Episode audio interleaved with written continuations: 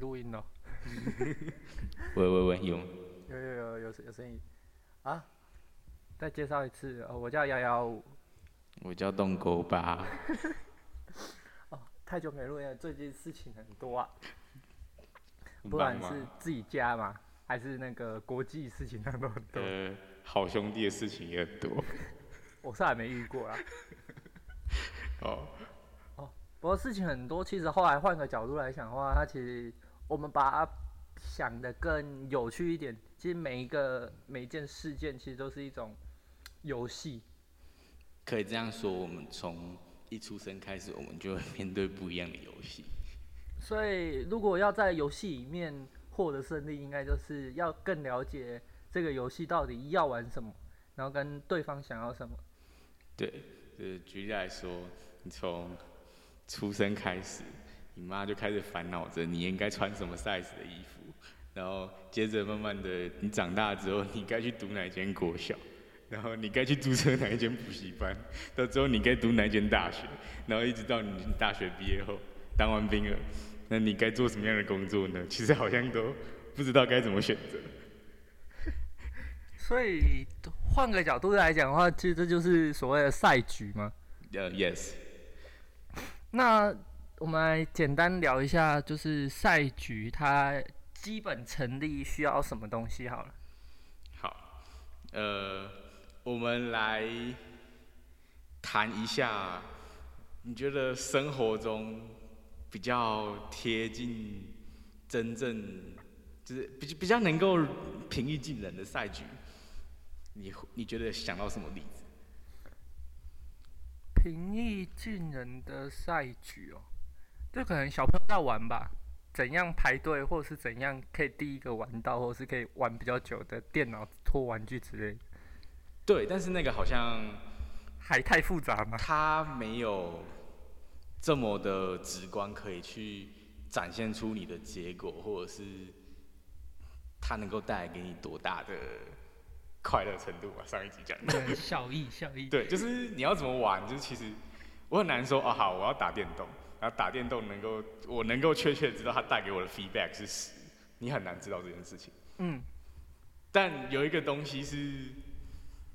呃，生活中你可能有机会遇到，也有可能你这辈子都不一定碰得到，因为这有钱人比较比才比较能够碰到的 situation 就是拍卖的角度，拍卖就是这个东西要竞标，哦，那你愿意出多少？每个人都可以去出价钱，但是最后只会有一个人得到，嗯，所以他等于是同时一大堆人在争夺这个东西，然后更机车的拍卖，像比如说荷兰的郁金香拍卖，它很贱哦、一般的拍卖是你可以一直喊价钱，对，但荷兰的郁金香拍卖是你价钱一旦交出去，你就是那个数字，你不能再更改更改。那这样听起来很像我平常有时候会处理到的那个投标。对，它是一个投标的概念，但是只是一般有的，呃，像比如说另外一个跟台湾距离比较近的，就像是中华电信、台湾大哥大四 G、五 G 的网络品款嘛，嗯就对是有六家现在。之前是六家，现在不知道几家去 share 那八个频频率，因为频率大家都知道，从红外光、紫外光，然后 blah blah blah blah blah 一堆你看不到哎、的我哦东们西。不是经济节目啊，怎么突然？ 我我是想要成为文主文主的王哎、不是成为李主的王。 他把它切成八个频段，所以就是你有八个地方可以标。那这些东西大家都知道很多钱嘛，但是这六个这六个厂商，他就只能去写在一张白纸黑字，然后就我的价钱，啊比如说三百亿，嗯我我一写了我就不能动了。写了就不能动。对。那可能这个跟我有时候投标有一个问有一个差距，嘿那投标有说他会公开一个他的预算价，然后跟底价，就是即便你是唯一的投标者，或者是你是最低的那个投标者，你如果你的投出去的价格高于底价，政府还是不会纳入。所以这个东西它就是为了去防止这些 bug 出现，因为每个人都有一个预期心理在猜说，诶，这样子是不是大家都不敢出多少价钱？所以我可能只要花一点点的钱，我就可以吃掉所有的东西。哦，所以它是它是防止一个 bug，哦、可是我我算这有越来越离题了，不过还是讲一下好了。我是觉得说，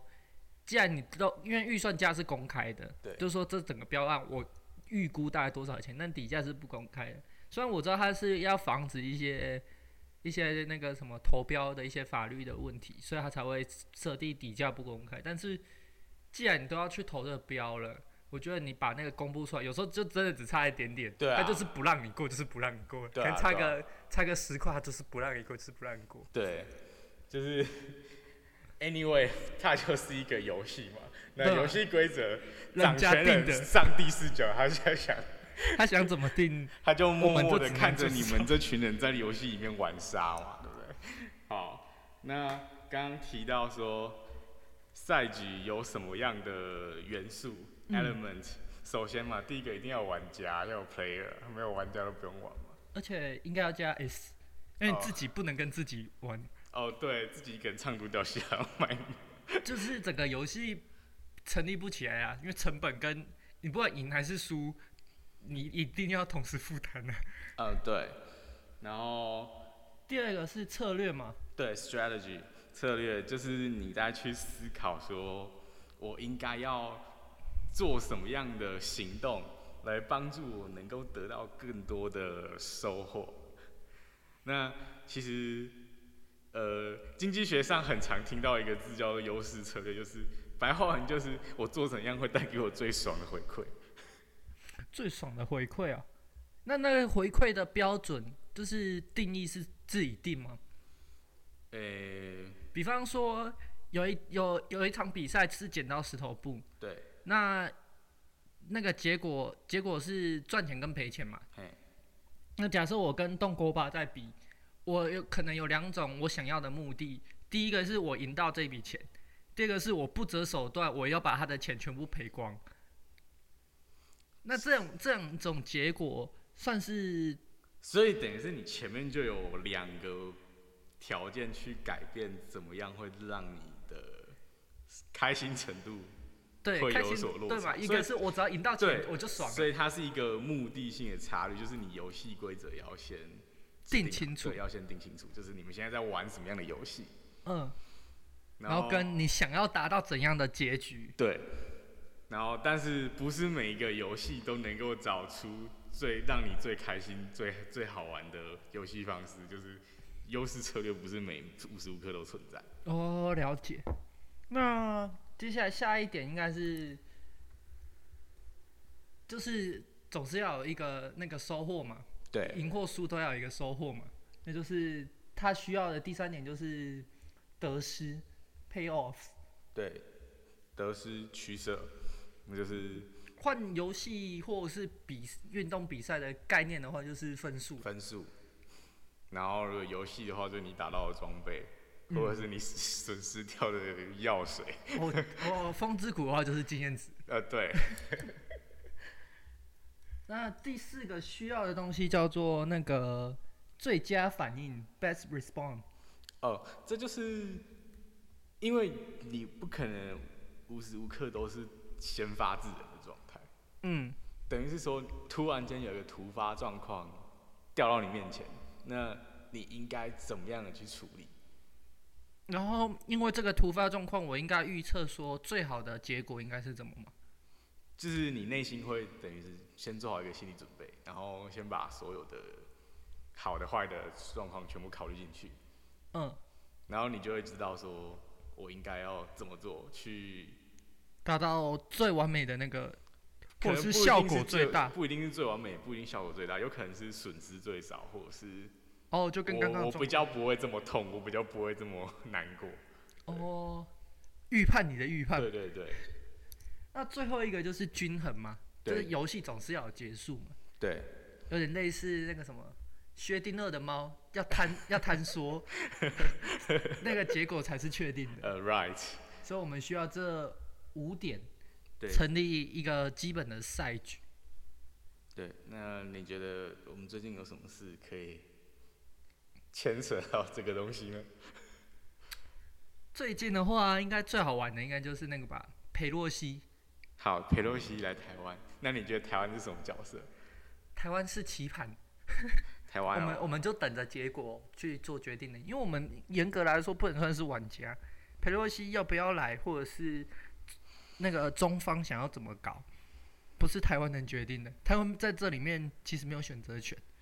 对，所以台湾严格来说算不上一个 player，他不能喊 play one 那那你觉得玩家有哪些？美中啊，美中啊，那你觉得日本啊、印度、纽西兰、泰泰国那些离台湾比较近的国家，他们是什么角色？他们跟台湾有点类似，他可能只是踩旁边啊，我知道，用一个比喻来说，哇，他就是有点像是台湾是一个篮球场，三对三篮球场，然后打打比赛的人是美国跟中国，然后澳洲、日本、韩国就是他们从旁边经过看到这场比赛，突然被球 K 到的那个人， OK，好， 没错，这这个比喻太精彩了， 我这这个比喻我给过啊，拍手鼓掌。 对嘛？因为我想说，你说那个裴洛西来台，中国很不爽，然后他是为了要惩罚惩罚台湾，那这角色就已经有点开始乱掉了。然后最后他飞弹透支的位置是日本的经济海域，日本想说画的发干我屁事。好，那你觉得对于美国来讲，它有什么样子的优势策略？优势策略，我觉得主动权在他身上。对吗？要要来或不来？对啊，要来或不来其实是他决定的，中国只能被动去应对。他来了，我应该怎样；他不来的话，我又应该怎样？那美国就是说，哦，我想要来或是不来，都由我自己来做决定。好，那你觉得他来的时候会造成中国什么样的压力？然后不来的话，中国又会做什么样的追事反击？他来的话会有什么样的压力哦？那严格来说啦，以我的不论是政治立场或是我的价值观来判断的话，我真的不知道他到底会有什么压力。他来哦，没有啊，你要知道，就是中国政府 向来就是民族主义嘛，所以就是 他们就是、哦会受制于底下的对人民的民粹就是想法。你呃，这是题外话，就是前面的最近这几年，其实中国政局不是一直都不是很稳定，然后他如果就是中国政府已经去塑造了一个形象，就是中国其实是全世界数一数二强大的一个国家跟经济体系，然后是全世界任何一个国家或任何一个人都没有办法撼目呃不撼动，就是这一个崇高的地位。嗯，对，然后，所以因为他有这个前提之下，所以当裴洛西来到台湾的时候，等于是这一些形象都被打掉了。 呃，讲白话文一点就是面子丢光了。对，没错。所以所以最所以近在这一局，如果他来，然后不做任何的事情，那他输掉的东西就是面子。对，然后就小小小粉红的玻璃心就碎了。哦，好。那我不知道他们在政府在考虑的时候，会不会把小粉红的玻璃心当做是我必须要考量的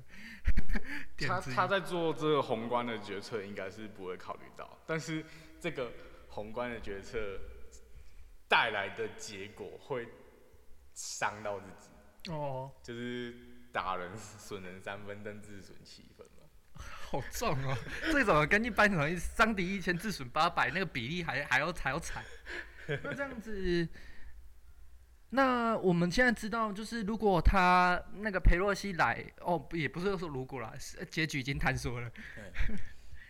但啊裴洛西来的时候，中国是输了面子，那美国到底赢了什么？其实应该这样讲吧，他们中美双方彼此都在互相的试探对方的底线可以接受到什么样的程度。所以他来只是为了确认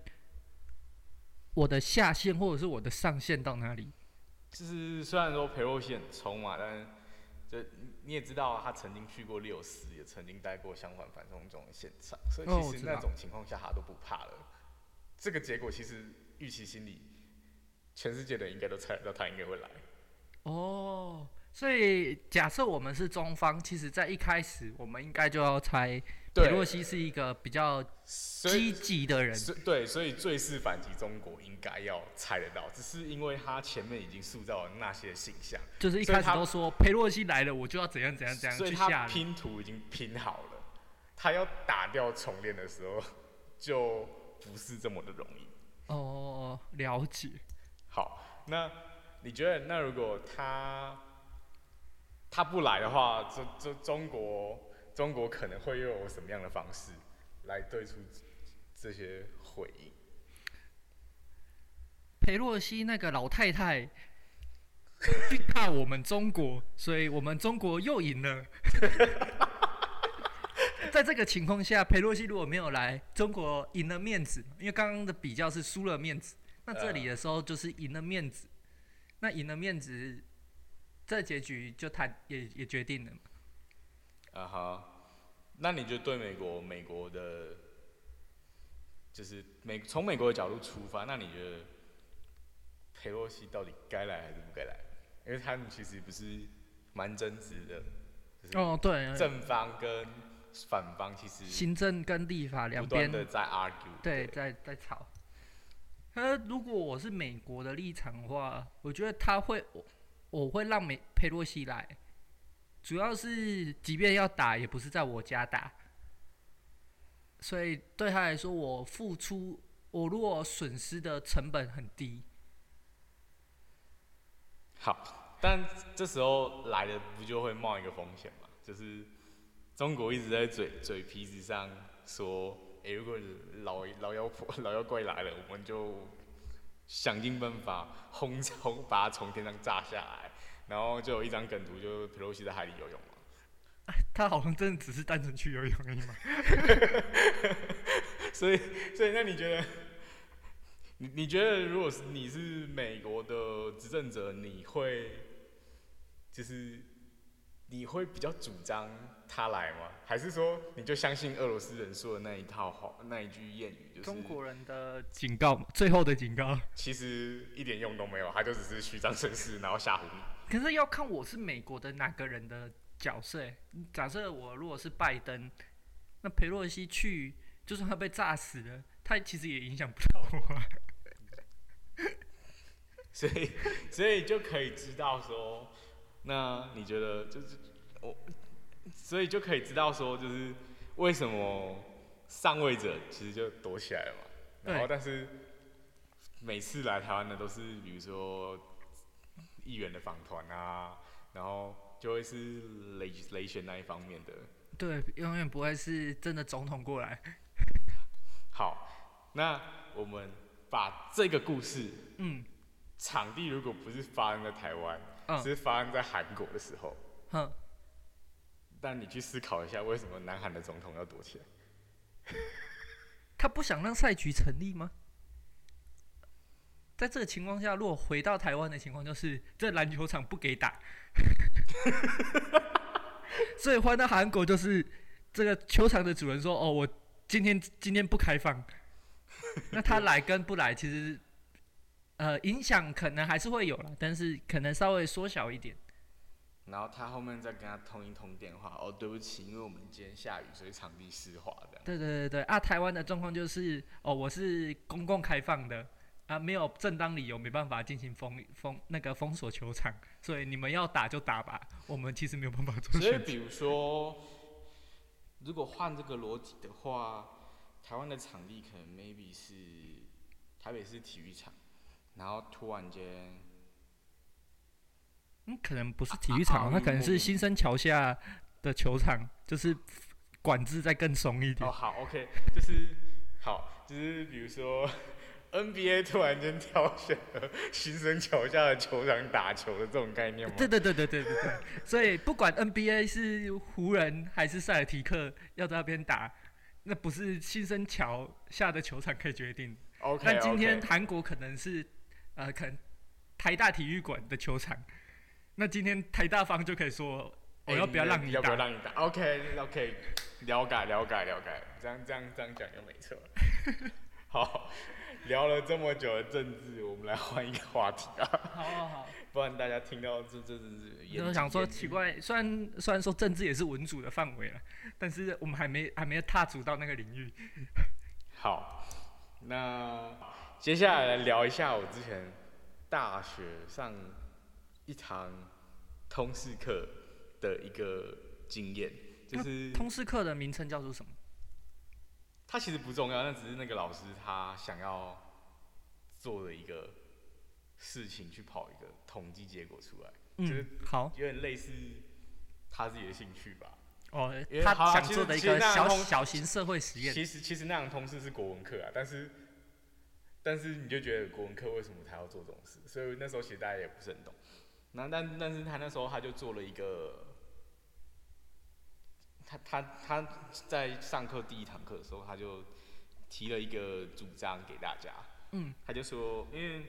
因为我们学校的国文课其实是全，就是基本上整班就都会是，没意外可能就几乎细细集都是一样的，可能哦少数那正种常撞到课会会换会换班，所以嗯基本上我自己本身念资管系，所以我们班不是资管系的人，应该是五根手指头内数得出来。但是那时候他就做了一个实验，就是如果今天你们老师上课的时候，第一堂课他就跟你说，今天全班呃，比如说三十五个人好了，哦嗯，那你们我我我现在决定要请你们喝饮料，哼，那对，选项有五十兰跟星巴克。嗯如果只有一个人选星巴克，嗯，那个人的学学期成绩加二十分，嗯，然后喝到星巴克，嗯，那其他的人就什么东西都没有。嗯，那如果其只有一个人选五十兰，嗯，然后就他就说，他说照规则来讲，应该是只有那个人可以喝到五十兰，但是我觉得五十兰这种东西比较平价嘛，我负担得起，嗯，所以如果有五个人之内选到五十兰的话，嗯那五个人之内可以喝到五十兰，嗯，然后其他的人就什么都没有，没有然后分数加分吗？然后他的分数加分加比较少，前面星巴克加二十嘛，嗯，然后这个加三分，加三分，好，所以等于是他诱因已经出来了。嗯，他的他也告诉你最终的结果是长怎样了。对，那他就去跑这个实验，就是但是如果人人数比例，就比如说五十人，就都没有人选星巴克，但五十人的人数也超过五倍的话，那其实他就也什么状况都不会发生嘛。对，所以在这个游戏规则下，其实基本上它就是，其实它就是一个赛局理论的应用，但是很好玩哦。当这个老师最后公布结果的时候，他还秀出了一段，就是他其实在正大待了，应该他算是我们博班的学长啊，所以他其实教这这堂课应该有五六年了。嗯然后他把五六年的实验数据秀给我们看。嗯，呃，因为正大是文组学校嘛，所以就是你也知道情绪化的，不是啊开玩笑， 就好是歹也是东方 哈佛。东方好，不是真的哦。 好，回来就是文组就比较浪漫，会有比较意想多，会比想的比较天真一点点。嗯，所以就会很多人会有那种声音，嗯，大家一起喝五十兰嘛，嗯或是又不会怎么样，这样也很好啊。然后那个嘛，那个叫什么？那个团体主义，对团体主义，就是对啊，以大局为重。对以大局为重，这种群体群体主义又出现了，那种号召的声音，然后你就会开始去思考说，到底怎么办？我要相信谁？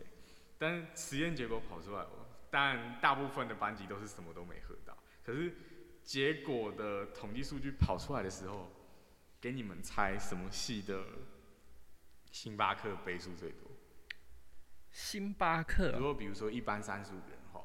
那曾经这样曾要经去嗯有一个班级高到二十八个人都选星巴克，全部都选星巴克哦。三所以现在的答案是会选择星巴克这个系的个人特质，会去选星巴克这种答案的人，哪一个系会比较多？对啊，那我们开放让大家自己思考一下。因为我现在都没有收过留言呢、所以如果听到这里的话，你可以自己先留一下，你们觉得哪一个系的那个人会选择星巴克的比较多？那再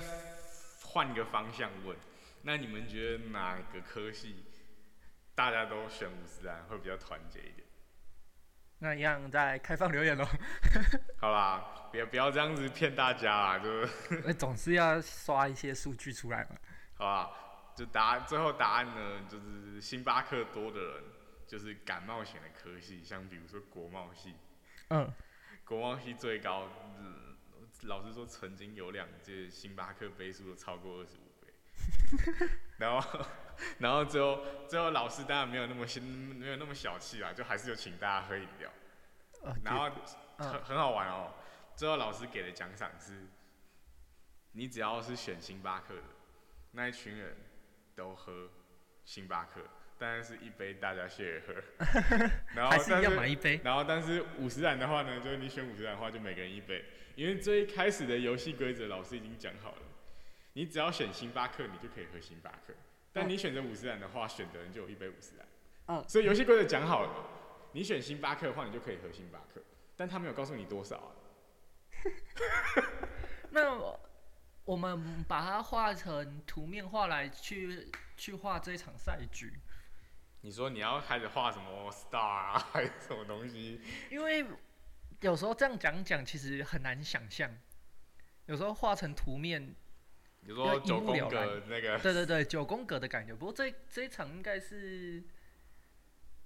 十六宫格，对，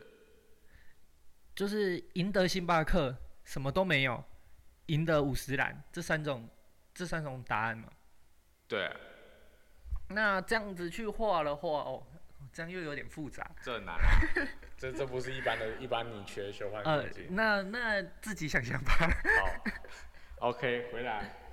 那哦，我们讲一些比较可能九宫格以内可以处理的事情啊。九宫格里面，你说刚刚提到的囚犯困境吗？哎、好啊，那就来讲一讲看囚徒困境好了。就是它算是整个赛局理论中算是最有名的吧，最经典的例子最最经典的例子。就是基本上有他抓到两个嫌疑犯嘛，嗯，一个 A，一个 B。然后分别把他们各自带去旁边的小房间，问他们要不要认罪。嗯，对，然后他也把游戏规则定清楚了，就是 如果你认罪，他不认罪，那你的惩罚就会减轻，然后惩罚就会落在不认罪那个人的身上。嗯，对，那如果两个人都认罪，那就是两个人都判刑。哼，然后如果两个人都不认罪，那就是都都都都没事，而且刑度是最低的嘛。嗯，那我们把它再更数据化来说好了。假设一个认罪，一个不认罪，一个认那个认罪的那一个就没事嘛，那另一个就关十年好了。好，十年，那如果两个都不认罪，那就轻一点，各关一各关一一年。年就好。那如果两个都认罪，那两个就各关八年。对，这是一个中间值。嗯，那其实看这个结最好的结果，应该是大家都不要认罪是最棒的嘛。就是对啊顶多就一年，然后就没事。嗯，可是对你自己来讲是这样吗？我们把它画成九宫格来看的话，你把它取你自己的这个面相出来看，嗯，你就会发现，假设我自己是 A 好了，好，那你认罪的，你不管 B 认不认罪，你认罪的结果分别是看一下哦，分别是被关八年嘛。我假设 B 跟我一起认罪的话，被关八年，对。或者是，呃，或者是我认罪，然后 B 不认罪，哎、然后我没有被关，他被关十年。好，这就是我如果认罪的情况，八年或者是没有。八八年后没有。对，等一下哦，我想一下，这个角度好像错了。错了吗？因为？因为应该是固定，你要固定 A A 方怎么选的时候，你会怎么选？但你这好像是反逻辑，哦，就所就以你不已是经我是是你以已 A 经是想到结果，然后倒回来，所以顺序会跑掉。哦哦，所以赛局还要再考虑这个问题。对，那正常的、正确的想法应该是要怎样去想会比较就好？是你抓八八八跟八跟十还有一嘛，然后还有零吗？对总共四个结果。四个四个四个结果，然后呃，你把它选选择固固定起来，一边一边固定的话，等一下我把它画成九宫格应该比较好看。所以说，真的要画成九宫这格个啊这！个东西，它它那个它那个结果是蛮正常的。等一下哦，Wait a moment。哎、这里啊，结果哎、九宫格画好了。哦好。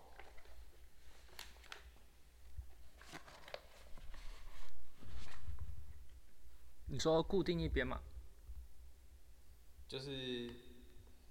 嗯，在呃 B B 囚犯 B 囚犯你固定着他认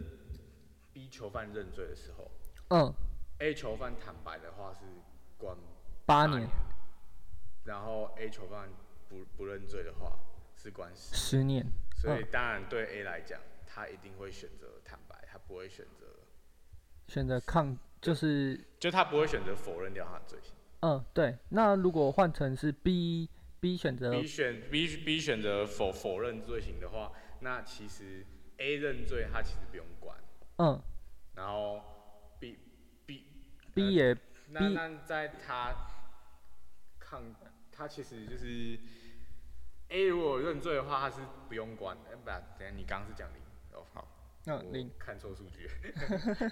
好，A A 囚在在 B 囚犯不认罪的情况下，A 囚犯他其实可以选择就是认罪，他就不用管，因为他如果否也否认掉罪行的话，他其实还要关一年。哦所以等于是说，在这样子的情况下，A 他的优势策略就是他在 B 囚犯选择认罪的时候，他的优势策略是他也认罪是比较好的。嗯然后在 B B 囚犯选择不认罪的情况下，那对 A 来讲，他也还是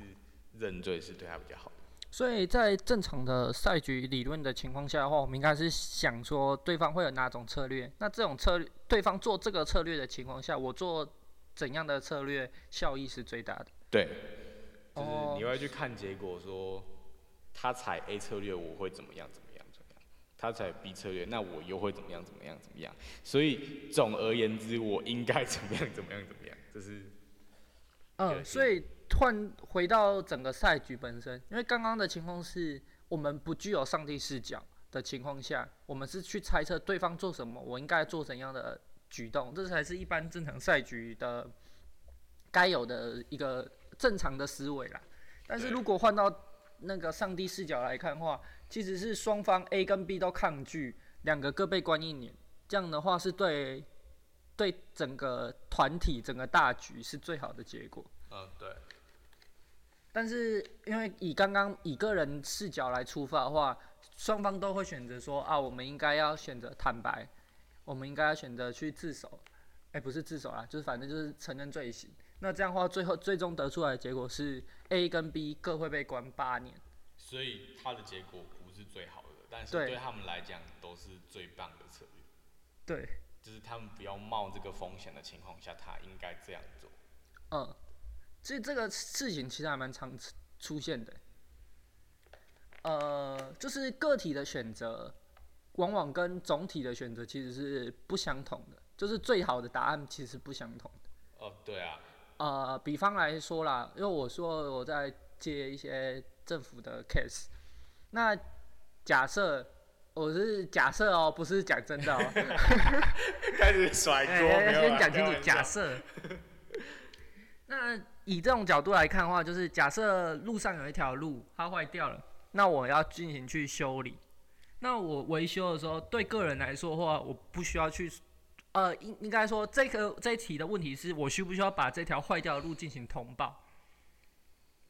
以政府官员个人的角度，我通报了，我就要去处理维修这条事情。哦，对啊，但是对整体来说的话，我不那个应该是要通报去维修，对整体是最好的。但是实际情况都是底下的人会想说，我只要不报了，我这我就不会做这件工作，因为我薪水没有增加嘛。嗯，对，所以基本上个人的选择通常都是选择不通报，嗯，对，但是往往这样子的情况就是会对整体整个环境是不好的。 ，all right，这是生活上发现哎、诶一样的事情呢，其实很多啊，就还蛮常见的。我觉得主要是公部门或者是公司吧，因为尤其是你看得到的 feedback 并没有显著的增加的时候，对，或者是那个 feedback，其实好处不是对在你，而是对在社会这种大群体的时候，其实一般都会选择对我没利啊，那我干嘛去执行？所以还蛮常发生这种这样的情况啊，的大家可以在生活上中注意一下，应该应该会发现，其实这种囚徒困境其实还蛮常见的。好，那刚刚讲的这种是只有两个选择嘛？呃，对，那像三个选择就是剪刀石头布。嗯那你觉得刚刚那个是有均衡解的？嗯，那你觉得剪刀石头布的？剪刀石头布哦，剪刀石头布，可是我不知道哎，因为剪刀石头布没有说，没有去思考过，对不对？不是不是，应该是说它的它的最后得到的结果是固定的啊、就是都大家都一样，所以你出剪刀出石头出布好像没有什么差别、啊。但如果今天有了奖赏在里面，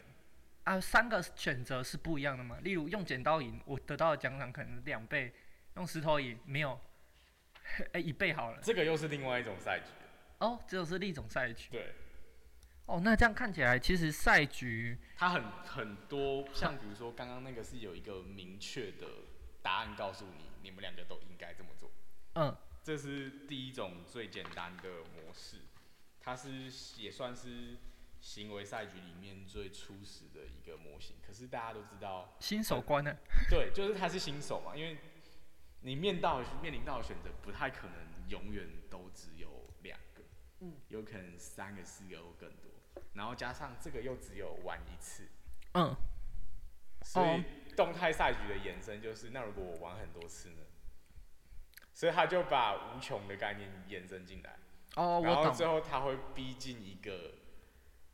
就是差不多就是那样子的结果。哦，了解，因为毕竟人生就是一个连续无限个赛局堆积堆积起来的一个过程嘛。所以很多时候，爸妈为什么会告诉你说大家怎么走，你就跟着怎么走，因为你不会出事啊。哦，偏离主流的人，你可能更好，但也有可能更坏。但是在主流上的话，你的结果其实基本上是可以预定大概是怎样。对，就是大概差不多，我给给就是那样而已嘛。哦，所以这也是所大家不愿意去改变的主要原因嘛，对嘛，所以因为你不也想面对未知的风险。所以用最明显的例子来讲，这个东西换算成日常生活中，很多个人、很多个玩家做很多个选择，这个东西就叫菜市场或夜市啊。我嗯，今天要不要摆摊？我要摆在哪里？然后我要怎么？哦，我每一个选择都会有影响嘛？那还我还要卖什么？也是就一就个你原会因去思考为什么会有市集的存在啊？因为如果你今天把一个摊贩拉到外面来，他不一定赚得到钱，嗯但他只要跟着大家走，所以人潮就是钱潮。哦然后他又有另一个预期心理是，那我今天放假了，我要不要休市？嗯就是以前不是有人会说，就是为什么菜市场或者是夜市那类的会讲好说我们要休礼拜日，然后只要你那天不休，你很容易被排挤。哦，就像刚刚的状况，假设 A、B 最后两个人十年不管怎样，十年后都会放出来嘛。那如果 A A 到时候 A 如果都是选择那个认罪嘛，那假设 B 被关了十被关了十年出来，他也会很很靠背 A 说，干你干嘛干嘛干嘛认罪？对，没没没没错，就是就是这样，就是结果现在看到的是一回事，哦嗯，但这个东西有可能会影响到你接下来的行为，跟你能不能继续做这件事，或者是你能不能继续待在这个行业或这个产业。所以这个因果，这个果只是这个当下的果，但是这个果可能会衍生后来的因果。对，它可能有延续性，所以你就可以看到很好玩，就是有有的不是有的摊贩、有的店家，尤其是那种在市集里面或在夜市里面的店家，嗯很常有一句标语就是“全年三百六十五天不休息嗯，”。为什么他要不休息？他不是他其实他钱赚的不够多吗？应该也不是啊。不休息口号吧。你去思考一下、啊，只要只要当他一休息，嗯，因为大家都知道，在吃的或用的这种竞争市场下，嗯，你要做到这个东西，除非你有独特的东西叫秘方，就是那个东西是吸吸钱的，吸专吸引记住，呃，吸引一些就是专注有一个力的独特对性啊独特的不可取、代。独特性不可取代的东西。不然的话，其实谁来做都可以嘛。对啊，实际情那嗯况的那确所以是这样只。要他休息了，嗯，那人就跑走了。哦，对，他就他就有变成说老顾客有有这么一天不知道吃什么，嗯，他就可以去吃别家东西。然后他但吃别家之后，他可能就喜欢上别家，就不去买你家的东对西。，所以就是这个这样的预期心理导致说市场一定要瞧清楚，像比如说公馆夜市星期三休息， 然后或者是菜市场，大部分菜市场可能星期一摊贩就会休市这样。嗯，就是这规则要制定好，然后每个人每个 player 要想清楚怎样的策略对自己是最有利的。对所以其实整个赛局不管怎么讲，好像几乎还是以个体的角度去做思考，应很该难会以总体的角度去进行思应考。该说，因为毕竟怎么动这个东西，这个决定权还是掌握在个体的上面。哦，总所体以本他身会自己有一个主观意识，即便于说你有一个总，就是像换个例子来讲，呃，今年不是水果蛮贵的，然后就是主要是因为就是过过年那阵子下雨下很多，所以花期都掉，所以水果价钱上扬嘛。嗯，对那，如果你是农夫，你这时候你会不会想说，哎、今年价格那么好，我要多多多种一点？会但即便于你已经可能猜到说，但是如果大家都这么想的话，那明年水果的价钱可能会跌得一文不值，然后又甚至有一些可能又要被被拿到河里去倒掉，或者是像要送到我们国军里面吃很多香蕉。可是你还现是在的国哎军吃很好哎、对世 家嘛，石 斑接下来要换白带鱼跟 那个文旦。哎、好像都是吃高级高级物种。对，都是高级物种。好，但是即便于你已经猜到可能有这些结果，但是你还是会想要跟他还是想要多种一点，对，就是因为其实如果按照这样讲，即便大家都多种，我不多种，那价格崩盘是整个市场整的个事。市场崩盘我，只有一点点的量，它崩盘，我其实赚的更少。所以所以它其实是有一个就是有你机你可你循。你主观的视角来看，你就会觉得虽然它再怎么样不合理，但是我还是得放手一搏的感觉。嗯，对，所以人性除了是贪婪的，但同时也是犯贱的。也是啊，是，这毕竟人是感性的动物啦， 不管男人女人都一样，都是感性的， 还是以自己为主啦，不会想大局为观、大局为上这种策略去思考事情。嗯哼，那好啦，今天就把整个最简单的赛局囚徒困境就讲到这边啦。那之后有空的话，我们再介绍其他有的没有的赛局。我后来发现整个赛局，我去查资料看一下，我靠，赛局有够多种的。超多聊不而且我完们跟呃我们我查到的，我没有特别去查动态的，就是整个延续性的问题，我都特别查一个单一赛局就已经有够多种了。讨论不完啊，毕竟是世间的人白白种，所有的游戏也白白种。那一个人都有一一千个、一万个、一亿个选择的话，那这么多人有这些选择，那你继续层层看，你该怎么办？哦，它是一个指数型的成长。好，OK，今好天到这边，谢谢大家谢谢。大家。